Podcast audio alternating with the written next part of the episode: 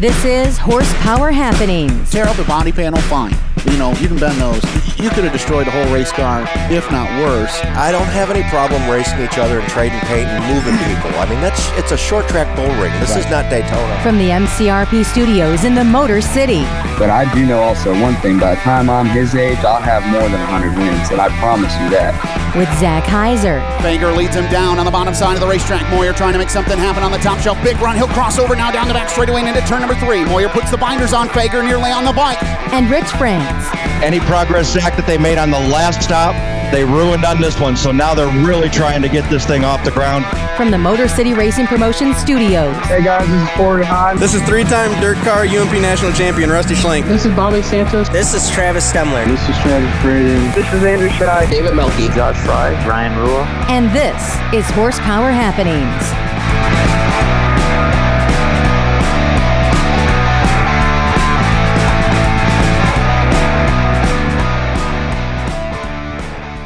Good evening, race fans, and welcome in to Horsepower Happenings.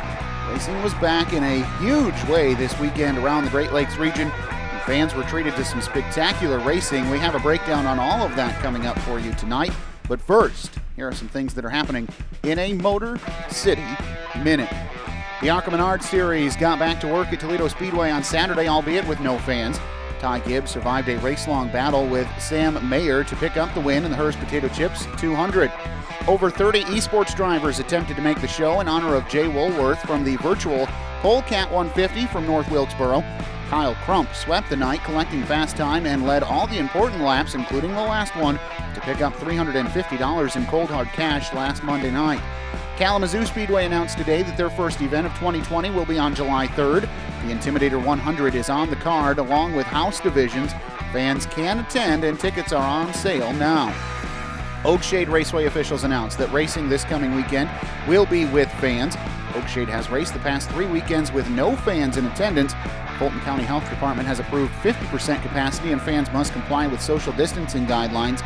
Also in Ohio, Attica Raceway Park made the announcement today that they are welcoming fans back in attendance this coming weekend. And big news out of the world of NASCAR today. They confirmed the annual All-Star race will be moved to Bristol Motor Speedway on July 15th. According to NBC Sports, 30,000 fans will be permitted to attend. Tickets are now on sale. Those things and many more happening tonight on Horsepower Happenings. Welcome in. Glad to have you with us.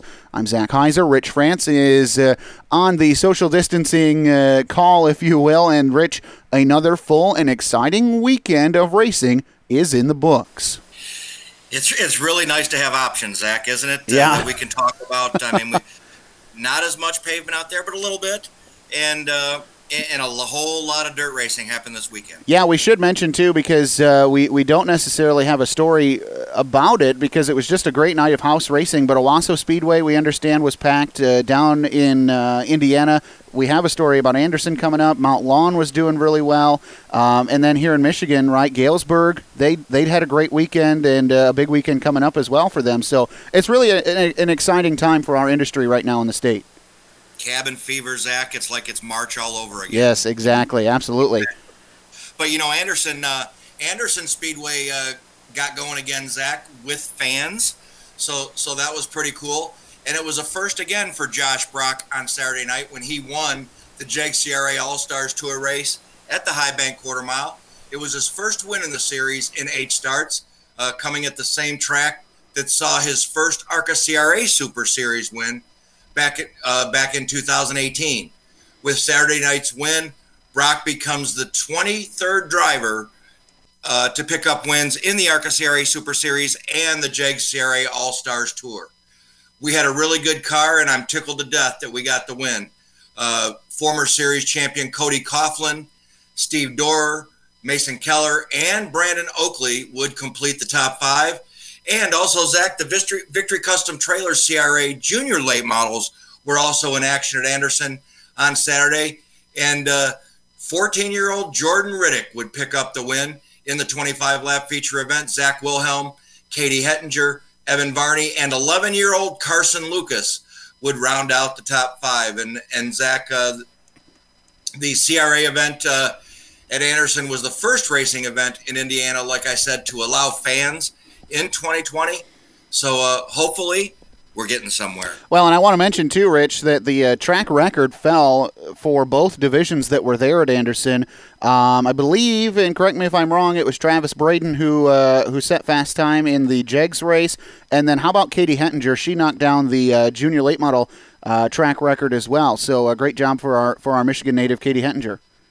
Yeah, she was getting a lot of testing in the last few weeks. I was following her, and with a broken toe, no less. With a broken toe, and we got to talk to her about a month ago, and you know, she's a great kid, and she's really trying hard to learn this racing thing, and she's doing a good job. Kyle Larson bested the past two World of Outlaw Series champions to sweep the Brownells Big Guns Bash weekend at Knoxville, beating 10-time series champion Donnie Schatz the first night and reigning champion the Big Cat Brad Sweet the next. The win was Larson's third World of Outlaws win this season and the 11th of his career. The win also makes him 5 in a row over the course of 6 days in a sprint car. Rich, there's been a lot of talk about Kyle over the past few weeks, but I think he's having as much fun as anybody right now behind the wheel of a race car. You think he has any interest right now going back to NASCAR? I don't. I don't think so. I think he's going to be out just collecting wins and cashing paychecks. Might as well do it while you can, right? There you go. And the Great Lakes Traditional Sprints have confirmed their first weekend of racing, and it's this weekend coming up. The former Michigan Traditional Sprint Series, now under the banner of the Great Lakes, will begin their 2020 campaign Friday from I-96 Speedway. They'll play accompaniment to late models and a full show, and then on Saturday, the GLTS will head northeast to Silver Bullet Speedway for the conclusion of the first doubleheader weekend of the season. This coming after an exciting opening weekend with the Great Lakes Super Sprints. Yeah, absolutely, Rich. I had a chance to go to I-96 on Friday and take in the season opener for the Great Lakes Super Sprints presented by Engine Pro and ARP as they geared up for a blockbuster event from Lake Odessa, Michigan's I-96. When registration closed, 25 of the area's fastest 360 cubic inch sprint cars were ready to do battle in the opening round of the 2020 campaign. Cloverdale, Ohio's Jared Hortzman pulled alongside Bellevue, Michigan's Greg Dahlman to lead the field to the feature's green flag. Hortzman jumped out to the lead and never looked back throughout the course of the event. A debris caution late in the race stacked the field back up, forcing Hortzman to hold off a hard-charging Max Stambaugh on the restart. Stambaugh made his presence known with a hard charge to the inside in turn one. Hortzman, however, held his ground on the top shelf and powered back around the outside and maintained the lead down the back straightaway. Another caution flew as the field was getting set to come to the white flag when Danny Sams III and Kyle Sauter tangled in turns 3 and 4. Then on the final restart of the race, Stambaugh made yet another charge at Hortzman, and it was a good one. Stambaugh all but cleared Hortzman coming off the second corner, but it was the same old song and dance. Hortzman was able to keep his position on the outside and was back in front by the third turn. He'd come back around for the white and then come back around to collect the first win of 2020 ahead of Stambaugh and Dahlman. So a great race, Rich, and a great event for the GLSS. Looking forward to getting some more of those on the schedule here very soon. And Zach, I made the trip north a couple hours from my house, and boy, what an event. Tri-City Motor Speedway finally opened their 2020 season on Friday night, and the headline act was round one of the Lane Automotive All-Star Performance Tri-City Merritt Speedway Challenge Series, supported by American Ethanol. I got it all out. Nice job. Way to go, Rich. That's a long series name. There was a 50-lap feature on tap, and $3,000 was on the line for the victor. Logan Nickerson, who picked up his first victory of 2020 just a couple weeks ago at Attica Raceway Park, was fast early, putting his 21A machine at the top of the board after qualifying. Heat race action would be next, and Dona Marcoullier, Brandon Thirlby, Travis Stemler, and Rusty Schlenk would all pick up victories in heat race action. Then it went to the redraw, and the top two in each heat race would go to the redraw, which saw Tyler Norton and Eric Spangler lead the field to green in the 50-lap main event. Marcoullier was strong all night and made his way to the front early, leading most of the first 20 circuits. At the halfway point, Stemler put his number 4 machine out front with Schlenk in tow. Schlenk would eventually power his machine around Stemler on lap 29. Following a caution on lap 39, the racing was hot and heavy between Schlenk, Stemler, and a hard-charging Jeep Van Wormer. Schlenk and Van Wormer would battle side by side for the final 5 laps, with Schlenk running the high line and Van Wormer committed to the bottom. Able to keep up the momentum up top, Schlenk motored to the victory and collected the $3,000 payday. I caught up with Rusty following the victory lane festivities back in the pit area. Well, we're back in the pit area following round one of the All-Star Performance Challenge Series for Merritt and Tri-City Speedways, supported by American Ethanol, and what an event tonight. 50 laps of distance, $3,000 to win, and Rusty Schlenk, you brought it home first. Oh man, I'm still trying to count my fingers and toes and remember what my name is after that. Man, it's I don't know how many times we were up on two wheels and everybody else was up on two wheels trying not to run into them. It was treacherous, man. I'm whooped. I don't think I've been that tired after a race in a long time. Yeah. About 20 laps to go. You had a heck of a battle. You had Travis Stemler, Jeep. I mean, even Dona Marcoullier was in there. You guys had a battle for about 20 laps, and the lead would change every lap. Oh yeah, it was crazy going through traffic there, man. I didn't know what way lap cars were going. The leaders, I had no idea where anybody was going. It was awesome. We were four wide a couple times there. No, it's fun being able to race with these guys, Dona and Stemler and those guys, man. They can run door to door even on a racetrack like that, and we never touch. So it's good to be able to do that. It's awesome. Glad we can put on a show for the fans, and I'm just glad we all came out of there with race cars because it was treacherous. And these fans were up on their feet the last 5 laps. You, Jeep, Van Wormer going at it. Jeep's married to the bottom. You're married to the top. It was going to be what it was. I was actually better on the bottom. I wanted to get down there, but I was so freaking tired that if I hit it wrong on the bottom, I was afraid that I was going to push up the track and give it to him. So I was trying to stay up out of the holes, and I was just trying to keep him back there. I had a really good race car. I feel like we could have been even faster than what we were, but the track, you just never. It was like the holes were moving around every lap. They're in a different spot. There's mud clods everywhere. So I was just trying to be smooth the last few laps and keep as long as I could just see his nose barely back there, and he wasn't next to me, and I was happy with that. So good race to him, and we like I said, it's fun being able to race with these guys door to door and not take each other out on a track like that when we don't know what way the car's going. Right. So you start 7th, bring it home in victory lane. Who all you got to thank? Oh, I got to thank Velocita Fire Suits, Dominator Race Products, All-Star Performance, Velco Wheels, Buckeye Concrete Coatings, KBC Graphics, Tom Finch Automotive, VP Lubricants, and VP Fuels, Mullins Race Engines. And I can't thank those guys enough for that new LS motor they build. This thing is a power plant, man. We needed every bit of that 920 horse tonight. Just everybody that helps on this car: CP Carrillo, Landrum Springs, Bilstein Shocks, all my crew. These guys gotta give a plug for Domination Race Cars too. I said Dominator Race Products already, but Domination Race Cars started these up this year, and I think we had a couple of them in the top 5 tonight. So we've been having pretty good showing so far. Hopefully you saved a little bit. You got 5K to run for tomorrow at Merritt. I don't think we saved anything. We're going to have to start from scratch, and I hope we don't have to pull out the backup car, but there ain't much left of that one. We ran her ragged. All right, Rusty, congratulations. Thanks, man. And Jeep Van Wormer put on a valiant effort to claim the top spot, but came up about a car length short at the 50-lap mark. And I caught up with Jeep to get his thoughts. We'll continue back in this pit area, and we caught up with the second-place finisher tonight at Tri-City Motor Speedway. And I think all we got to talk about is those last 10 laps. You and Rusty, what a battle you put on for these fans. Yeah, it was tough out there. You just try and find a smooth line around here, you know what I mean, try and take care of your stuff. I didn't realize we were that close to the end of it. I'd have probably pushed it a little harder. But, you know, it's a second place, and my car's in pretty good shape still, so... we'll take it. Looked like Rusty was kind of married to the top. You were married to the bottom. You were kind of committed down there. He could just keep the run going and keep the momentum up on the high side. Yeah. I was hoping that, you know, when he seen me down there that he'd go down and try and block me and I could get up there and maybe put a couple laps. But it's tough to pass somebody when you're both in the same spot. And it's probably tough to pass when the cars bounce around. Pretty rough track tonight. Yeah, it was a toughie for sure, man. Yeah, it was really rough. There's a lot of torn-up stuff around here tonight. Excellent run, though. Thank you. It home in second place. You heading to Merritt tomorrow night?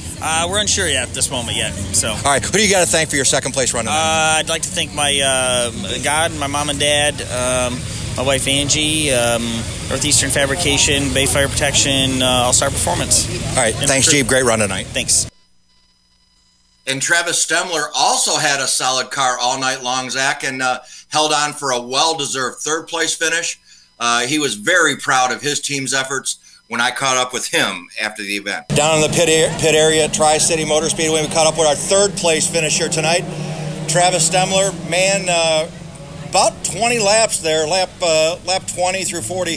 What a battle up front with you, Rusty Schlenk, Dona Marcoullier.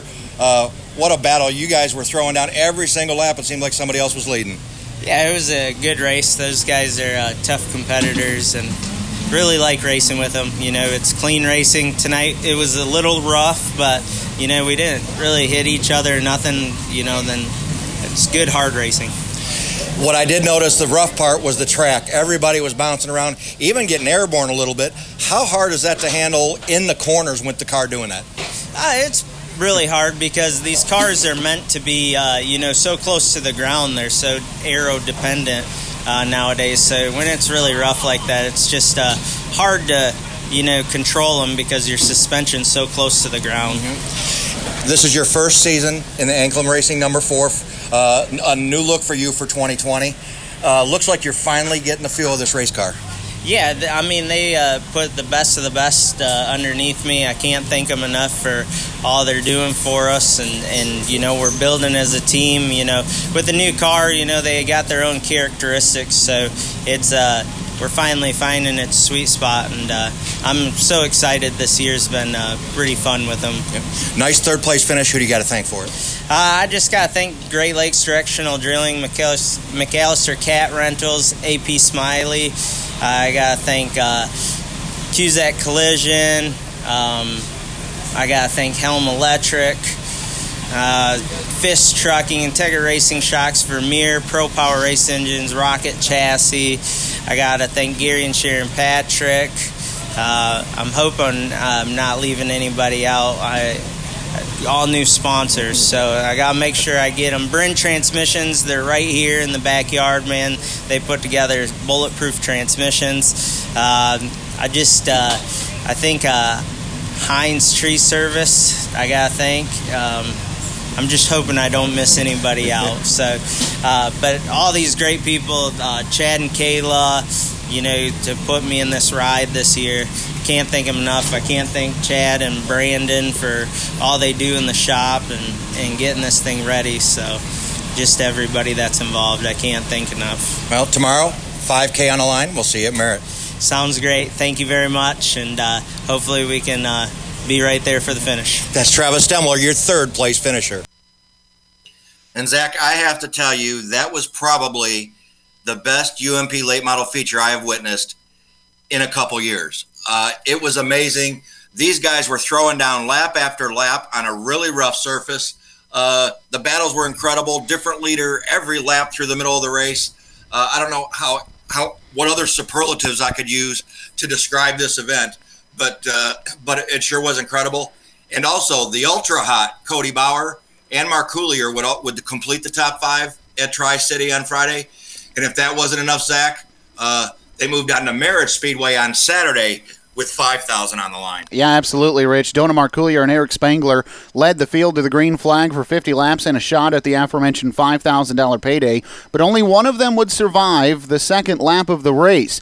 Third starting spot, Andrew Terrell sent it into turns 1 and 2 a little too hot and spun in front of the entire field for the first caution of the night, collecting Spangler, Dave Baker, and Dave Bowen in the process. Everyone else scattered and was able to make it through it mostly unscathed.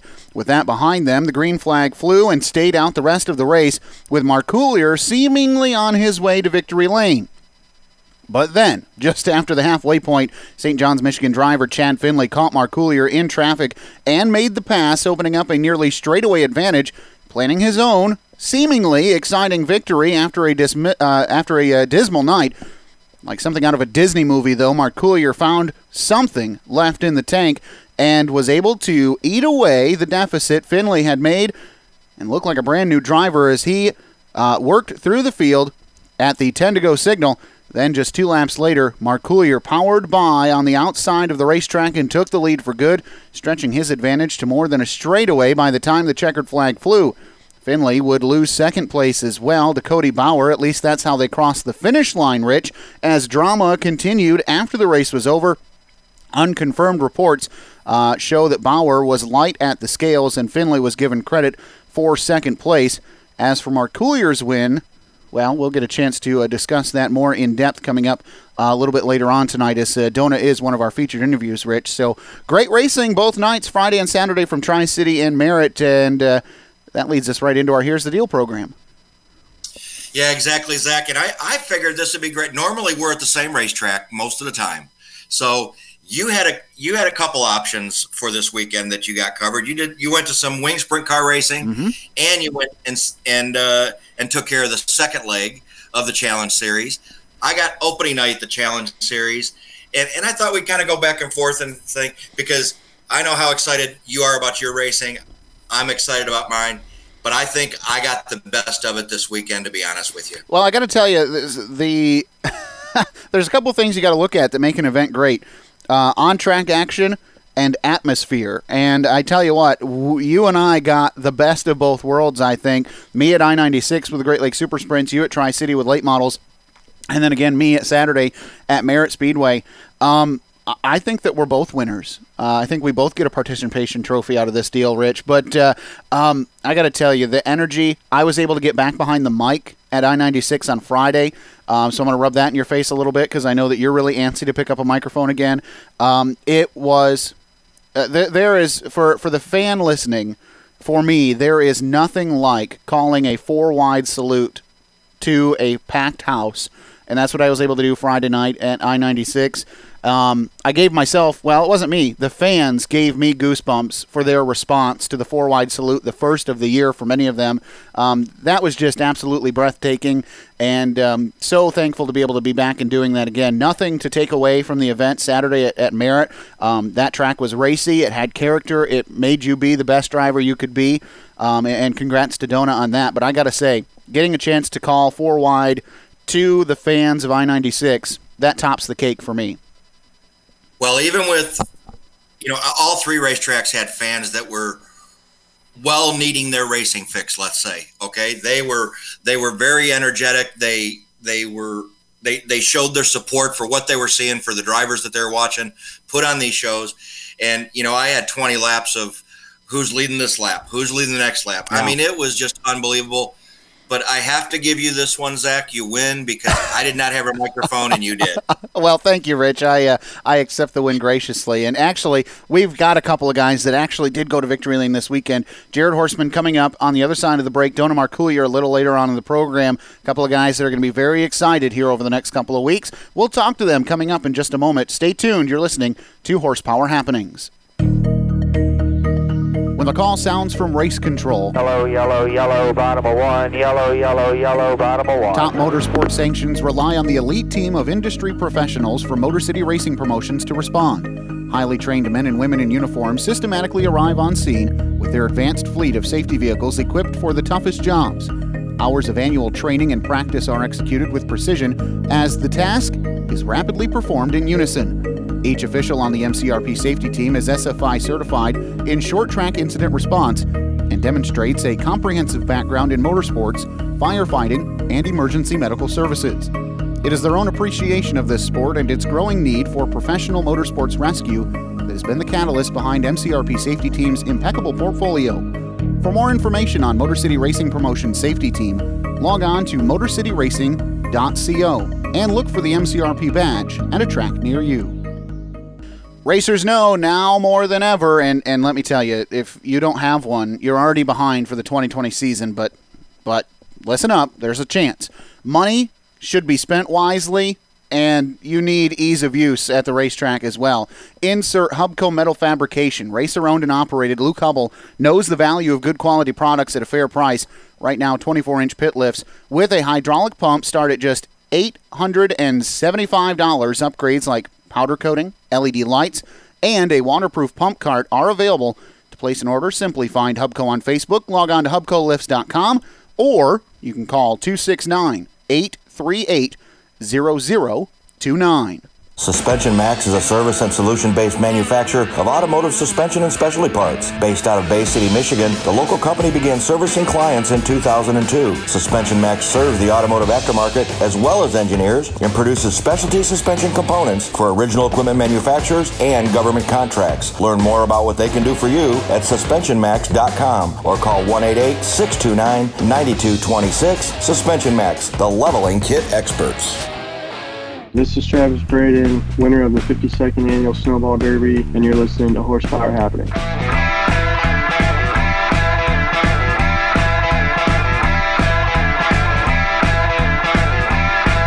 Welcome back to Horsepower Happenings. Zach Heiser, Rich France with you on this beautiful Monday evening. Glad to have you along. And Rich, it's our pleasure to get things started with our first interview of the night. Let us know who we're talking to.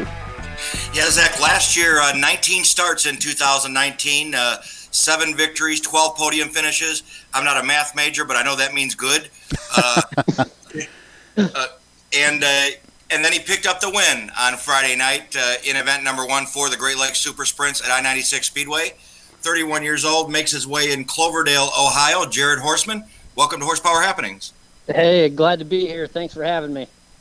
Now, first of all, congratulations on your win on Friday night. But before we get to that, you got to tell us how you got started in racing, because I know you don't just jump in sprint cars, and I got a feeling you've been doing this quite a long time. I've been racing the big sprint car since I was 17, hence my number. And, probably 15 years. And before that, I started out at the age of 7 racing go-karts until I was about 14. I ran a mini sprint for a few years, jumped into those, started winning my first year, and won quite a few races the next few seasons, and history after that. So it's been a fun, long adventure. Well, Jared, so as we know, we work through your career and we kind of look at what you've been doing. 4 times NRA champion. We talked about that when I got a chance to catch up with you on Friday. In those days of running with NRA, that was some very steep competition that you were up against on a regular basis. Talk to me about those 4 years of getting that job done and what it was like for you to be able to not only win the championship once or twice, but 4 times. That's got to be something special. Yeah, definitely. When I first started, you had, J.R. Stewart. He ran a lot with Sod Series in Michigan. Tim Allison, Mike Breck, Phil Gressman ran a lot at Lima and their local shows back then, and in the Aaron Call Janet Holbrook 53 car. And I guess that's what got me to the point that I'm at today. Randy Hannigan's still racing with us, Kyle Sauter.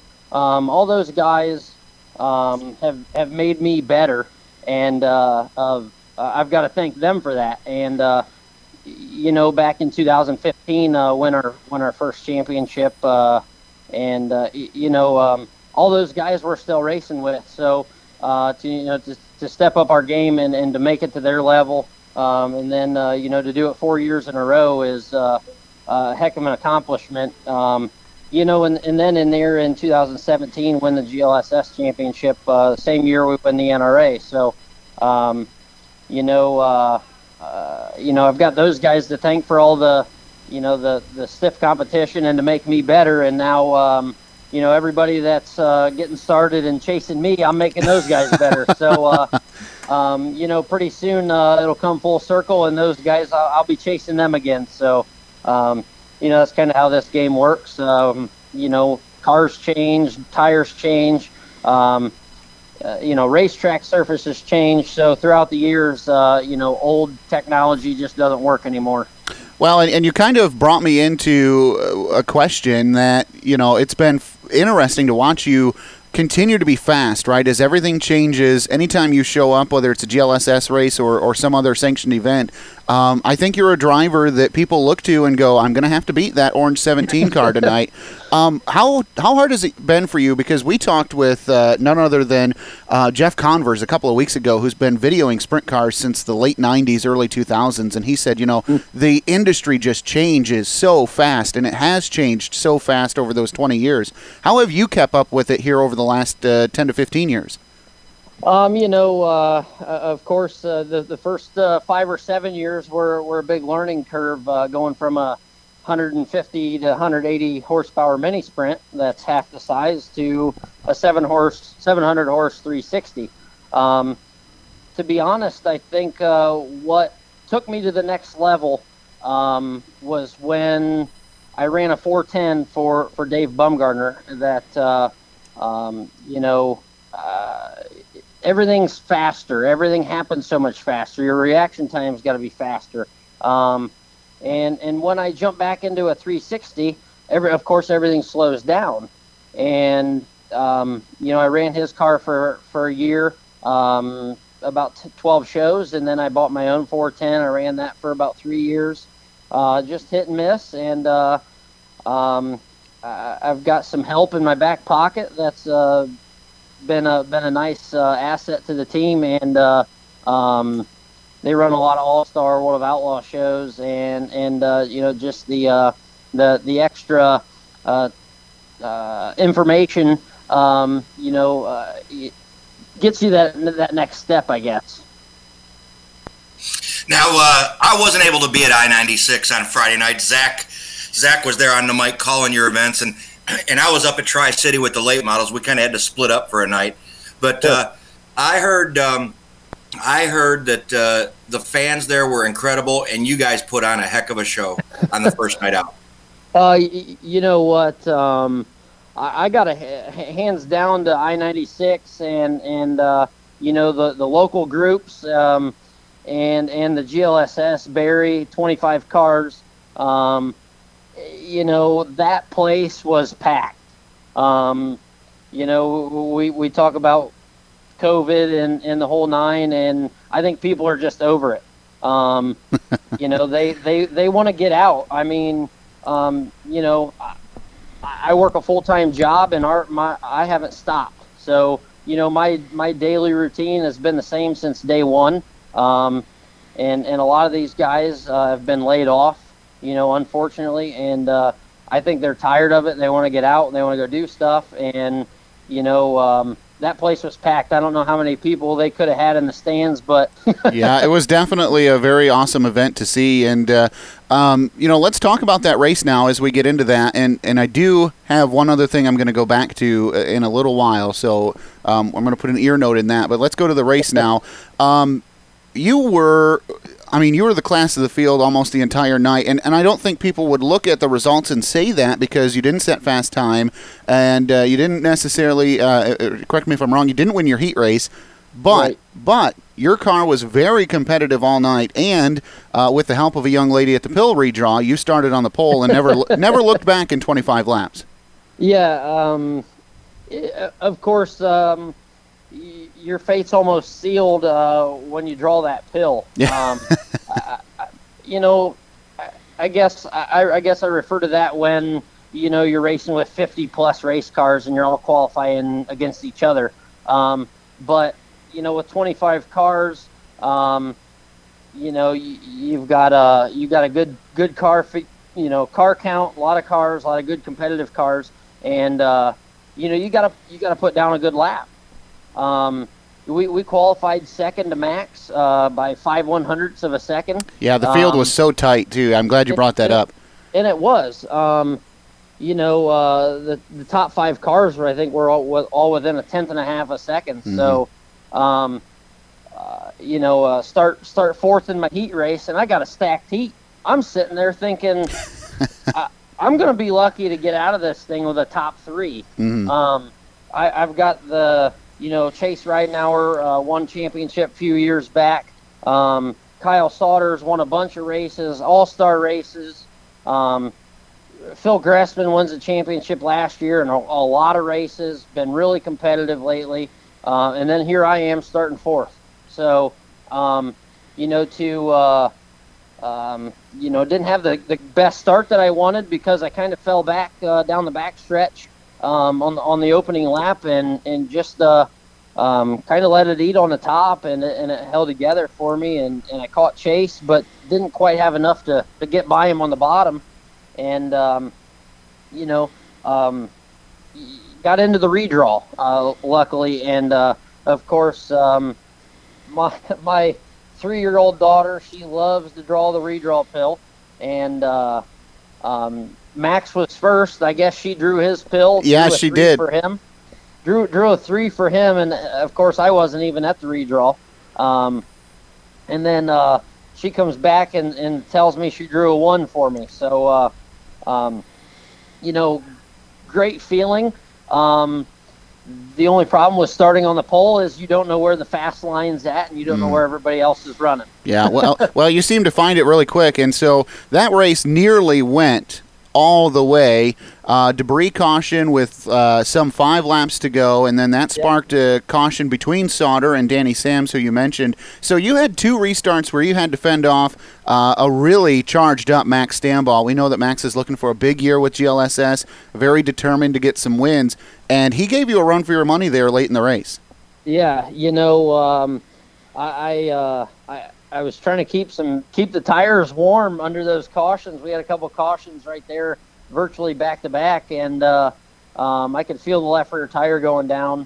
Then I don't. You probably seen me after the races checking tires, and I glanced at the bleeder in the left rear, and it said 2 pounds, and I knew that we couldn't go too much further. We'd have been about flat. So wow. You know, great, good thing that you know, it ended when it did. Well, so the one thing I wanted to bring back up, and Rich, I'll throw it back to you if you've got anything else here, but the one thing I wanted to bring up is an iconic picture from 2 years, I believe it was from 2 years ago. I was at this event, I believe with the American Ethanol Series. You and Dustin Daggett, heat race, I'm sure you know where I'm going, here at I-96. You both get together coming out of turn 4, and you are completely dead sideways. I mean, almost 90 degrees on the front stretch, and had there not been a knee-jerk reaction in the flag stand, that race would have stayed green. You both saved it. Do you remember that incident, and is that an iconic spot? Because that picture, I have seen it everywhere, and I don't think many people know, you know, that's kind of one of those things. Do they save it or don't they? And you guys did. You would have raced on if they wouldn't have thrown the caution. Do you remember that night and that incident? I do. I think that might have been last year back with ASCS. ASCS was there, and I think Dustin had just put a car together, and we got together, and we had a little conversation after that you know, he wasn't too happy with me, and you know, racing's racing. I apologized, and you know, we went on racing. And, you know, I think he had a pretty decent night, and I think we did too with a top 10. So I've just never seen 2 sprint cars wreck simultaneously that hard and not wreck. That was the thing that was so bizarre about it. It was like you guys hit just perfectly square enough that you were able to keep going. That was just so bizarre. Yeah, I think we were both sliding sideways down the front stretch, and I guess had enough tire spin to keep the car on all 4 wheels. So I'm glad we can laugh about that now. But yeah, you know, pretty good shot out of whoever captured that. So now Zach and I have been talking to guys, drivers for the past couple months that haven't been racing because there hasn't been any racing out there. Now we finally, the last few weeks, we get to talk to some guys that are starting to race, but. What we usually ask you, what are you going to do for the rest of 2020? Because I don't know that a whole lot of series or racetracks know when their next race is. You know, I think you're right. You know, we've talked, I think, a little bit before the show. GLSS has got one at I-96 again scheduled for July 3rd. And end of August, 28th, 29th. Again with the ASCS, and you know, for us it's just go with the flow, play it by ear.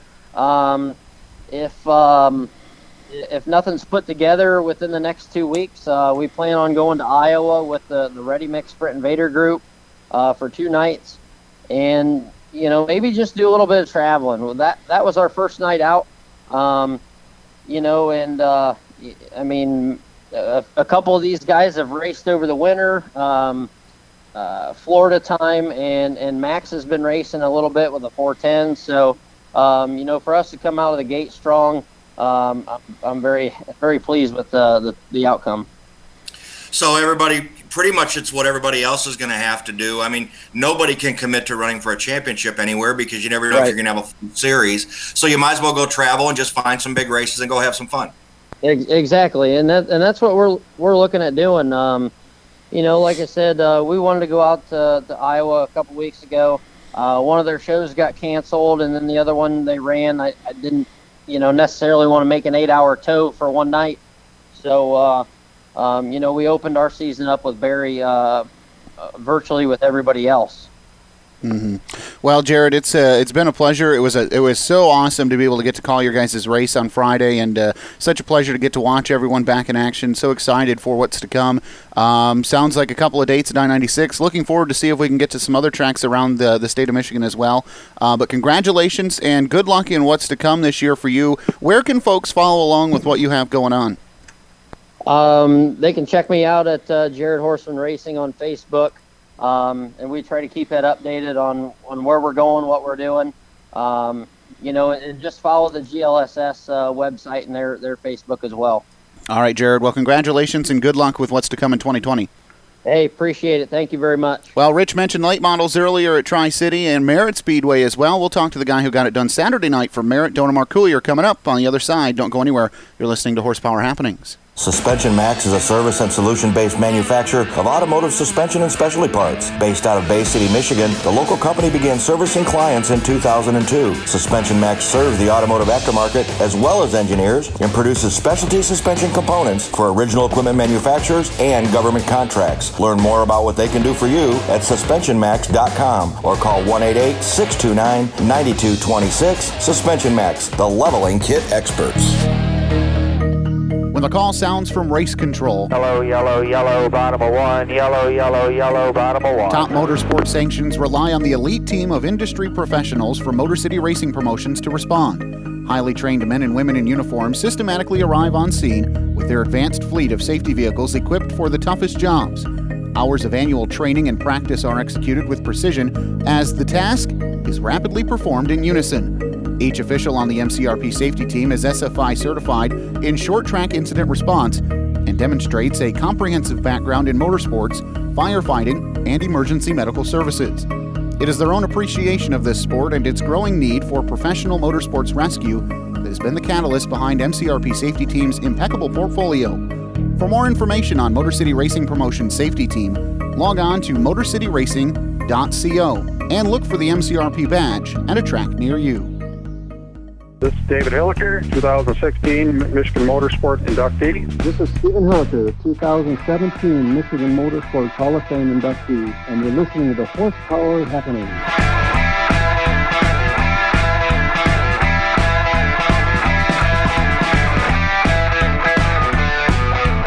Welcome back to Horsepower Happenings. Zach Heiser, Rich France, and Rich, it's time for our final interview of the night. Let us know who we're speaking with.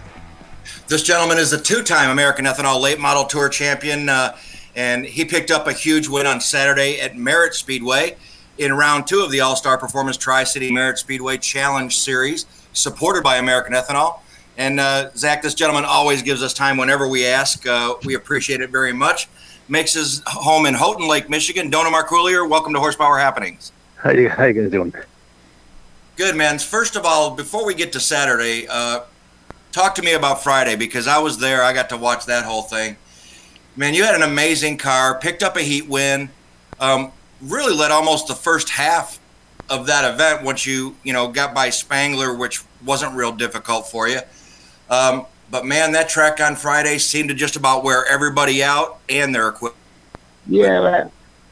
Everybody knows I love Tri-City. I mean, I've always supported that place since it was built, and track conditions are track conditions. I mean, everybody was dealt with the same kind of, we all knew it was going to happen because how soft it was. But, we had a good car. We've been working hard over the winter and updating our equipment. And I kind of had a mindset, I knew we drew good. And it was kind of smooth on the bottom. I just figured if I would commit to the bottom. If anybody wanted to go up and tear their equipment up on the high side, just let them have it. So. Now, I did notice, at the beginning of the night, nobody could go up high. It was so thick and heavy, and it would just lock the car down and basically almost stop it right in the corner. And then as the night went on, that high side came in, and that's where you wanted to be.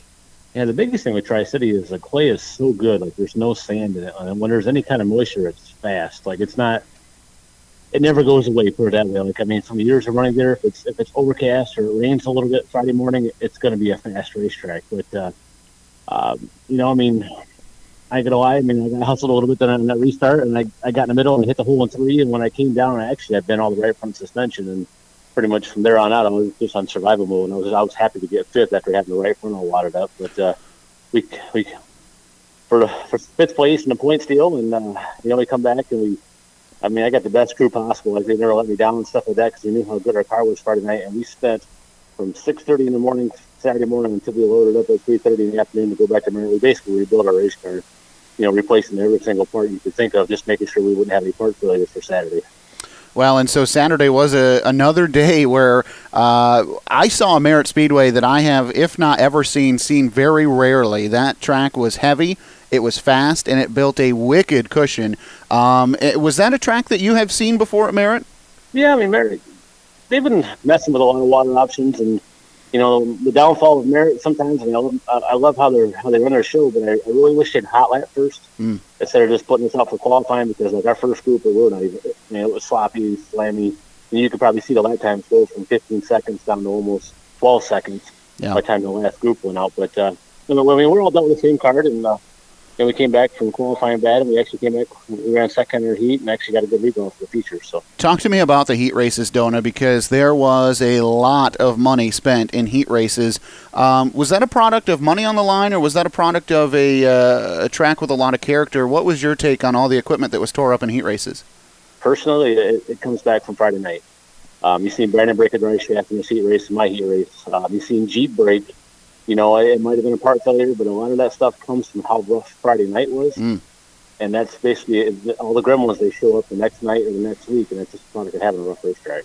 Well, you managed to find your way around Merritt Speedway with all the character. So then we get the lineup. We're ready to go for 50 laps, and you draw a number one pill. How important is that for you at Merritt Speedway? We've seen you come through the field before, but there has to be some sort of relief when you know that you're going to start on the pole and you're going to set the pace for this deal. It is. Everybody knows my girl history. I always roll bad. It's just my whole ethanol career. It doesn't matter if there's 9 pills to draw. I usually get the 9, but I kind of laugh when I've drawn the ace 2 weeks in a row at Merritt, and that never happens. But nice. It gives you the option of, if you can get out front, you don't have to hustle your stuff. You don't have to abuse your tires. You can actually just run your own pace is the biggest thing, and then. And, Merritt was great. It blew off enough where it had a little cushion, a little brown on the bottom. It had a little character getting to one, but it was a fantastic race track. It was basically from top to bottom. Now, I heard, Zach told me you were the class of the field, and then, about, 2/3 way through, all of a sudden you find yourself running in second. Explain how that happens. It's just that respect deal when you're lapping. I had one guy here kind of just hold me up for a long time, and then I respect my equipment so much. I don't even want to tear my door off or a door bar just because I don't like being raced that way, you know. And then, I showed my nose 3 or 4 times. And I'm not the only guy on a racetrack that's got a red nose or a red body, And you get pinched every time you try to lap somebody. And then what kind of way I lost the lead with Chad Finley. And the next lap, he wouldn't blew them all the way for us. And we took off racing again. So yeah, I watched that whole incident too about with you trying to get through lap traffic, and I will say, Dona, you showed an incredible amount of patience from where I was, and we won't mention any names. I think people can figure it out if they're fans of late model racing. But did you take exception to the way that you were raced, knowing it goes back to I get it. Everybody has their own race. Mm-hmm. So if I was in that situation, I don't. I've been in world level races, world hunting, where I'm not the best car and all that kind of stuff. Even the ethanol stuff, where you're not the best car. You just have your off nights, but you just got to have respect. Just get out of the way. Don't cost anybody else their race just because you want to race. I don't. It's a respect thing, and sure. I guess I'll have to remember that when I'm getting a lap next time. So there you go. Well, so Rich brought up the not so fun part. I'll bring up the fun part. As you said, Finley cleared the way, and inside of 10 laps to go.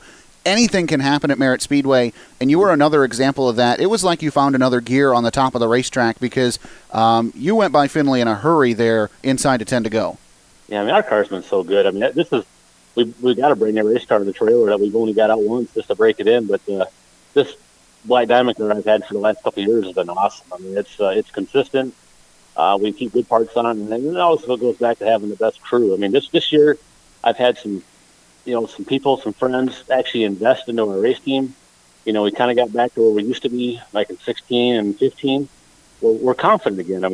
It's not just like, I have great sponsors. My sponsors are my best friends. Like, it's people I've known for a long time. Mm-hmm. You know, my crew guys, and we spend the weekends together. We go boating. We, you know, it's a family race team. You know, it's a lot of fun. Now, you had a lot of fun. You know, we all got to know each other on the ethanol tour, and mm-hmm. and you were you know, pretty committed to that for a while. Now you get this. Now you get this new series that this challenge series that Mike Blackmere comes up with. It's got to look pretty fun to you right now. Oh, it is. I mean, it's kind of heartening with the whole COVID deal coming out of the winter. You know, we bought a bigger truck and trailer. We got a second car. We got a new motor ordered. And we've invested a lot of money into our race team. And I thought we were going to stay home because we were, I mean, Mike's made it for we can run for, you know, $50,000, $60,000 for a little 10-race schedule. And that's amazing for Northern Michigan. So. Mm-hmm. Yeah, and, you know, you were with the rest of the state of Michigan, I think, looking at so many awesome things going on. You know, I think if we're being honest, right, so in January when the announcement was made about the whole ethanol deal, I think there was a little bit of a depression in the late model industry and then in the state of Michigan. And then 2 weeks later, Mike comes in with this deal, and there's a lot of excitement around it, not only you but other drivers as well. How important is it for late models in the state of Michigan? Because that division alone has had a lot of turmoil around it as far as rules and should we be UMP, should we not? Is there enough money in it? What do you think that did for the state of late model racing in Michigan? It just keeps it going is what it does. It keeps good cars going. It makes it for a guy like me where we can actually afford to do it. You know, you're not running for $1,000 to win every weekend. You know, a guy like me, if it was a racetrack was paying $1,000 to win, it's hard to leave the shop because you and I both know what it costs to run these cars. You know, and it's a blessing. I mean, I've been a racer for a lot of years, and with the ethanol and with Mike stepping up and, you know, buying Merritt Speedway, and even when he bought Tri-City, I know there was a lot of commotion when he bought Tri-City, but it made it better for us. I mean, there's bigger races. I know the Summer National was supposed to come to Tri-City. I don't know about that schedule yet with the whole COVID stuff, but I mean, Mike's doing amazing things for the state of Michigan. So, you know, Zach and I, just like you, you know, up until a few weeks ago, we didn't know where we were going either. We didn't know when we were going to see a racetrack. Now it looks like you're going to have this challenge series, and you know, some other tracks are opening, but you're going to try and stay bouncing back and forth between Tri-City and Merritt because it's awfully convenient for you. You know, I almost have to for a guy like me. Like Merritt's 20 minutes from the house. You know, Tri-City's hour 10 minutes for me. So, I mean, we're joking around last weekend because we went and bought our new trailer down in South Carolina over the winter, and I was still running back and forth to Merritt Speedway on the same tank of fuel. Like, I still haven't put any diesel fuel in the truck. I found it last week when we went to Tri-City. I had to put some diesel fuel in it. But when you're running for that kind of money in your backyard, it's a no-brainer to stay here. I mean, nothing against, like, other racetracks, and I love 96, Big Fast, and I love Tom Sprague, I mean, Winston. I haven't been there in a few years because it's been kind of shut down, but I mean, I give any promoter credit for just being open. But when you're paying $2,000 to win, $300 to start, and they're not spending any money in diesel fuel, it's amazing. It's a pretty good deal. Hey, you know, you talked about getting the trailer. At least you look good when you show up, man. Yeah, it's an older Peterbilt, an old SNS, but you know, what we got into it, I'm happy. So. Let's talk about something a little more serious for a minute, because as race car drivers and people in the racing industry, there are very few things that slow us down from going to the racetrack. But, Dona, a couple of weeks ago, you got a gut punch in your family and in your household, and you almost didn't go to the racetrack. Talk to me about what happened with your girlfriend, Sarah, and what it took for you to make yourself go to the races and ultimately go to Victory Lane for the first time this season. Oh, it's been hard. I'll be honest, Zach, it's still hard. I mean, she's still not feeling very good, and you know, I just got home and took care of her a little bit here. She's not in any pain, but she just physically doesn't feel good. Like, it takes a lot out of her to do anything. But it started out as on a Tuesday, a simple headache. I mean, she worked Wednesday, worked Thursday, normal days. Sorry, I just dropped my phone off my head. But Thursday night, she said, I got this headache. It just won't go away. It's annoying. It's not hurtful. It just won't leave. Well, she's like I am. She doesn't ever take a day off work. And Friday, she woke up. She's like, I'm just going to sleep, take some, you know, Advil and just try to sleep. Will turn into Friday night. Well, Saturday morning, she woke me up about 4:30 in the morning in tears, and she was in so much pain she couldn't handle it. And being stubborn, she wouldn't let me do nothing. Like, I said, look, I'm either going to take you to the emergency room or I'm going to call an ambulance. And she talked me out of it, and I actually ended up calling one of her best friends who lived in Muskegon, Kim, and she drove from Muskegon Saturday morning, and I finally went about noon and finally got her to, you know, to go get some testing, and when it They went to two hospitals, and what she ended up having was a small, about the size of 3 centimeters tumor on her frontal lobe. Wow. And they actually ended up going like through her nose and through her nasal cavity and removing it. So they're lucky enough. What was giving her the headaches is actually the tumor became the bleed is what it was. Okay. And lucky enough, it caught early enough. But the doctor says a lot of humans, like 90% of us, do have this, and we'll live our whole lifetime they won't affect it. But in her family, they have high blood pressure. Her mom, her sisters, and they think with the high blood pressure causes the rupture and bleed, and the bleed in the brain was causing her headaches. How hard was it for you to determine that? And my understanding is that you had a little bit of not encouragement, not a request, almost like a demand that you were not to miss racing, even though she was going through this.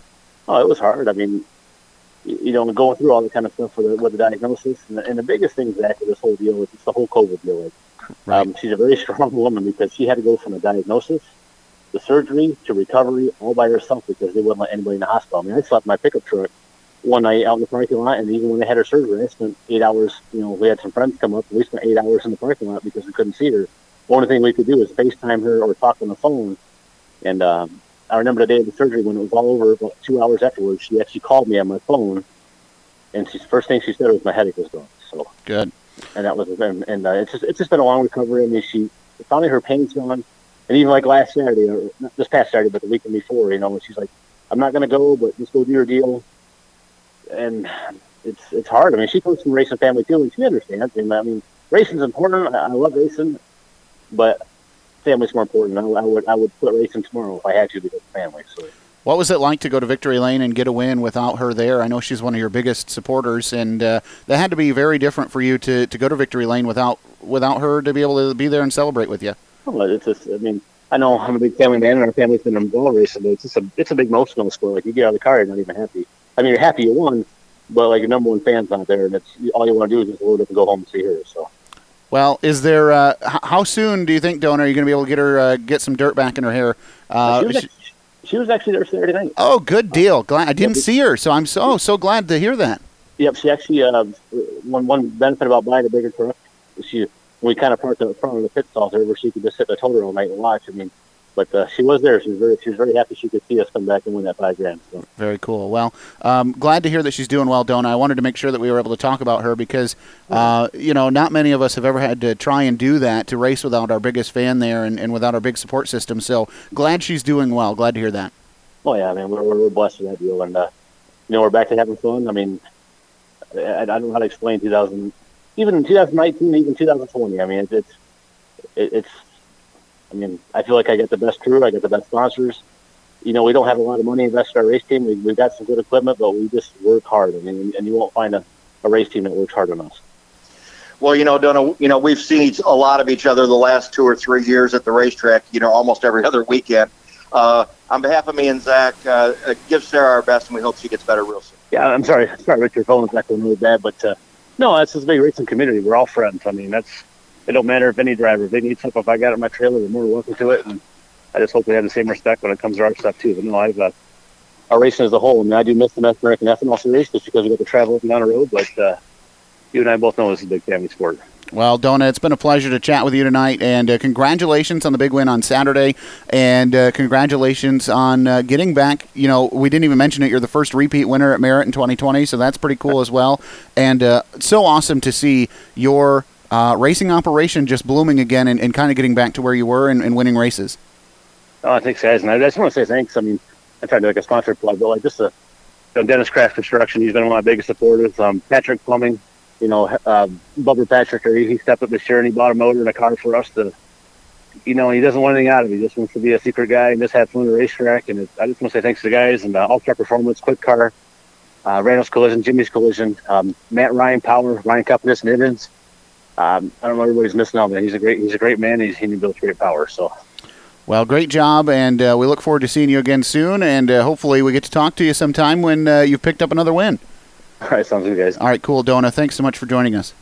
You're welcome, guys. Have a good night. Well, again, thanks so much to Dona Marcoullier for joining us, and and talking about, Rich, everything that's going on. I know that's a tough subject, and again, reiterating, just happy to have Sarah back at the racetrack, and looking forward to seeing her again soon.